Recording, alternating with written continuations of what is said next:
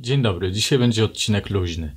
Pomyślałem o tym, że y, czasem chcecie, żebym nagrywał podcasty i pomyślałem, że to nie tylko jest kwestia techniczna i nie tylko kwestia tego, że YouTube nie umożliwia słuchania, kiedy się wyłączy na przykład aplikację albo coś w tym rodzaju, ale też sama dynamika mówienia jest inna, jest taka wolniejsza, można robić pauzy dłuższe, możecie gdzieś postawić to urządzenie mobilne albo komputer, a ja sobie to poplumkam w tle do waszego prasowania albo obiadu. W każdym razie pojawił się taki komentarz, bo to jest tak jakby odcinek z Q&A. Użytkowniczka najpewniej, może użytkownik, napisała, gdybyś mógł wybrać dwie cechy, które powinien posiadać każdy człowiek na Ziemi, to które byś wybrał? Na początku mi się zrodziła taka niechęć do, do samej formy pytania, wybierz dwa najważniejsze, wybierz to i to. Nie, nie, nie do końca może radzę sobie albo przepadam za takimi pytaniami. Wydaje się, że one się jakoś zestarzały. Ktoś by powiedział, że po tym, po tych postmodernizmach już braku zaufania do znaczących, do autorytetu i tak dalej, nie ma co mówić o jakichś najważniejszych. Nie ma co mówić o tym, jak ma świat wyglądać, bo wiadomo, że to jest nie do zrealizowania i utopie chyba, chociaż nie jestem specjalistą, przeżywają jakąś formę kryzysu. Do utopii powinno się podchodzić dosyć e, sceptycznie. Kiedyś do utopii może podchodzono bardziej poważnie i skończyło się to różnego rodzaju totalizmami, czy systemami totalitarnymi nierzadko. Utopia powinna raczej wskazywać kierunek. Jeżeli potraktować to jako formę rozrywki intelektualnej albo takiej propozycji, jak to by było pięknie na świecie, gdyby te dwie cechy były u każdego człowieka, być może, nie wiem, u innych form e, życia, to myślę, że też moglibyście się podjąć takiego wyzwania i zaproponować coś e, waszego. Wybrać sobie takie dwie cechy. Zawiesić na chwilę tą nieufność co do eugeniki, która zawsze jest niebezpieczna, kiedy ktoś przychodzi i mówi e, ten kraj, to społeczeństwo musi mieć ludzi tylko takich i takich. Tutaj nie o to chodzi. Tutaj chodzi raczej o wybór cech, które naszym zdaniem by spowodowały zmianę świata na lepsze. Pierwsza rzecz, która mi przyszła do głowy, to oczywiście dobro. Dobro ludzkie. Ale od razu, od razu z niego zrezygnowałem, dlatego że zdaje się to nie dość, że mało ciekawe na potrzeby tego odcinka, żeby walnąć sobie takim ogólnieniem banałem, bądźmy dla siebie dobrzy. To też istnieje za tym jakieś takie nie za ciekawe i niezbyt bezpieczne nawet tło, że przecież dobro jest relatywne. Oczywiście to też jest e, komunał i banał, że każdy ma inne dobro, ale istotnie trochę tak jest. Jak sobie myślę o wielu przypadkach, kiedy ktoś chciałby narzucać swoją wizję świata innym, ponieważ uważa, że taka wizja świata jest dobra, e, spotyka się nierzadko z usprawiedliwionym niezrozumieniem i sprzeciwem tych, dla których ten projekt jest e, albo niezrozumiały, albo niekorzystny, albo dajmy na to przemocowy, kiedy się narzuca. Znajdźmy coś bardziej e, konkretnego i mianowicie chodziłoby o coś takiego jak szacunek do drugiego człowieka, do zwierząt, do planety, na której żyjemy. E, czyli ogólnie szacunek do tego, co nas otacza. Żeby to skontrować do takiego innego słowa, innej cechy, którą się proponuje nierzadko dzisiaj może, e, jaką jest tolerancja, to tolerancja dla kogoś, kto nie wiem, miałby 10 lat i byłby w podstawówce, i w podręczniku byłby jakiś tam e, tabelka z synonimami albo z jakimiś słowami kojarzonymi się z, kojarzonymi z dobrymi rzeczami, ze złymi, to tolerancja, szacunek byłyby dosyć podobne, też tam pozytywne, ale jednak w tych niuansach gdzieś by się wytracało, tym bardziej biorąc pod uwagę nasze doświadczenie współczesności ostatniej dekady, gdzie tolerancja pojawia się z reguły w konkretnych mm, kontekstach i wydaje się, że nie spełnia swojej roli w ogóle. Bo jak sobie pomyśleć o czymś takim, już nie tylko w kontekście tego, e, czego dotyczy dzisiaj mówienie o tolerancji, to też weźmy relacje uczniu, uczniów do nauczycieli, że uczniowie powinni tolerować swoich nauczycieli.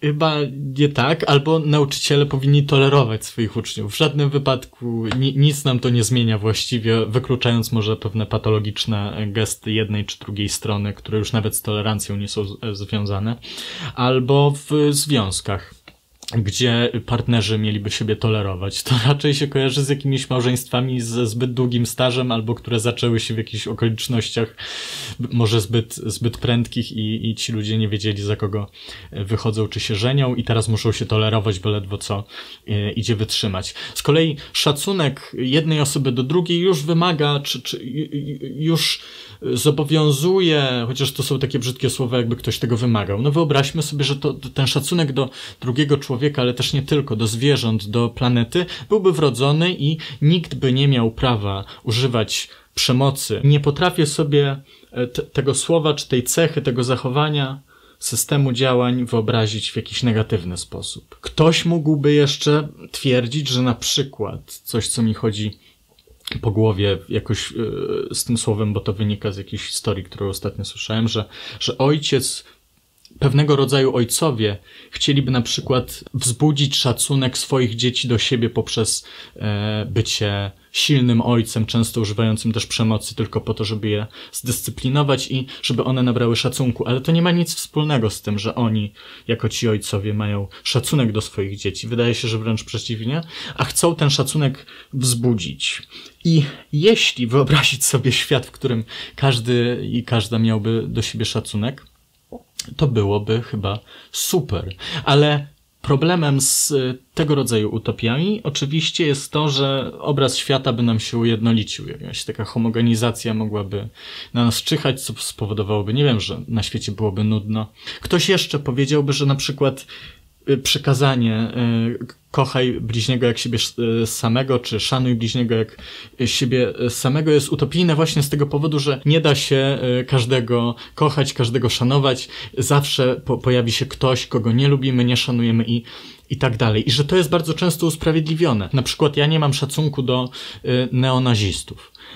I pewnie do, do kilku innych typów y, ludzi, czy konkretnych ludzi, ale jak zadaję sobie pytanie, dlaczego nie mam tego szacunku, to mógłbym odpowiedzieć, że to też jest jakoś z tą cechą związane, czyli na przykład naziści y, kiedyś, czy neonaziści dzisiaj nie mają szacunku do innego w postaci czy Żyda, czy mm, człowieka innego koloru skóry. I gdyby ta utopia miała się spełnić, to okazałoby się, że ci, którzy dzisiaj są nazistami, no mieliby szacunek do, e, do e, innego człowieka, każdego człowieka. Z kolei mężczyzna uważany za szowinistę, który posługuje się kobietami jako, nie wiem, obiektami seksualnymi wyłącznie, albo pogardza nimi, albo traktuje całkowicie protekcjonalnie, albo odmawia im różnych funkcji. Cokolwiek chcecie na tej płaszczyźnie jakby krytyki feministycznej.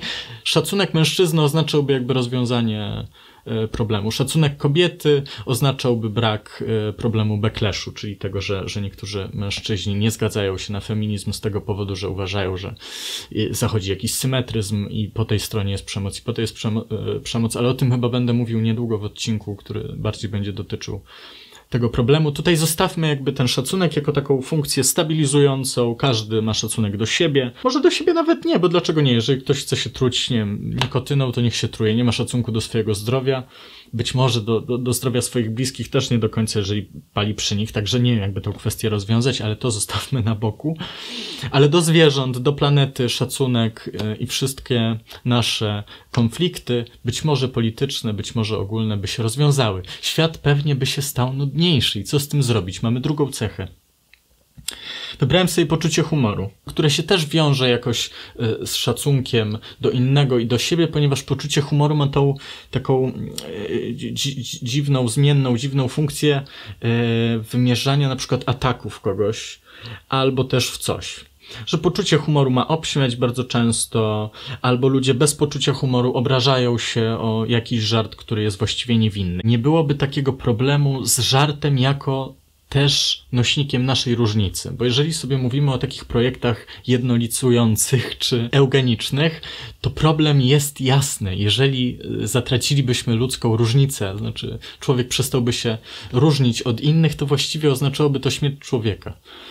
Musimy się różnić, dobrze się różnić. Z różnicy właściwie wynikają bardzo dobre rzeczy, na wielu płaszczyznach i wielu ludzi e, wydaje się o tym zapominać, ale poczucie humoru też oznacza jakąś formę inteligencji, na której oczywiście jakoś by mogło nam wszystkim zależeć, żeby ta inteligencja i emocjonalna, i, i taka logiczna, e, i matematyczna była na najwyższym poziomie, ale jednak decyduje się na poczucie humoru. Poczucie humoru jako zmienna, szacunek jako stała i e, no handlujcie z tym. Oczywiście to mogłoby się wiązać i zawsze się wiąże E, z czymś takim, że skoro to zmieniamy, to gdzieś tam, nie wiemy gdzie, też następuje zmiana, która może się okazać naprawdę drastyczna, brutalna i katastrofalna w skutkach.